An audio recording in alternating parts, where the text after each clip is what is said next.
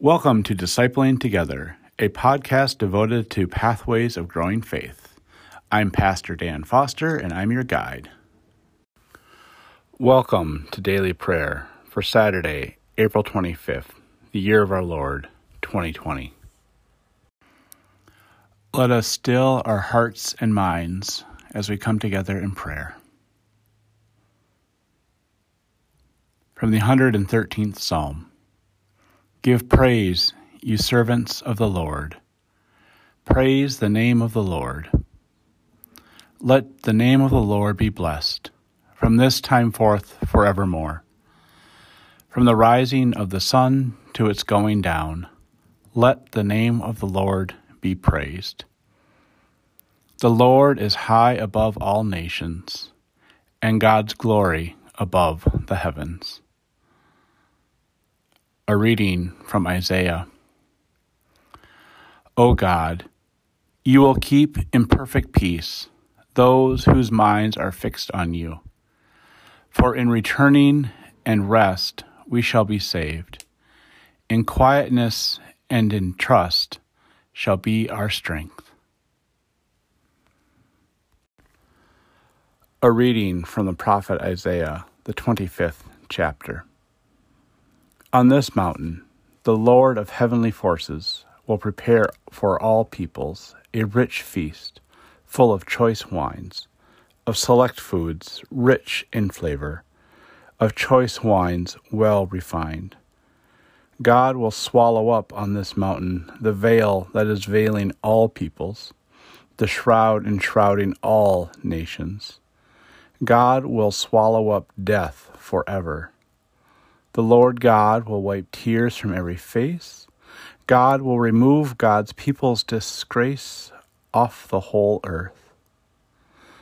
For the Lord has spoken. They will say on that day, Look, this is our God, for whom we have waited, and God has saved us. This is the Lord, for whom we have waited. Let's be glad and rejoice in God's salvation. Amen. A reading from the Gospel of Luke, the 14th chapter. Then Jesus said to the person who had invited them, When you host a lunch or a dinner, don't invite your friends, your brothers and sisters, your relatives, or rich neighbors. If you do, they will invite you in return, and that will be your reward. Instead, when you give a banquet, invite the poor, the crippled, the lame, and blind, and you will be blessed because they can't repay you. Instead, you will be repaid when the just are resurrected. It's the word of God for the people of God. Amen. Alleluia.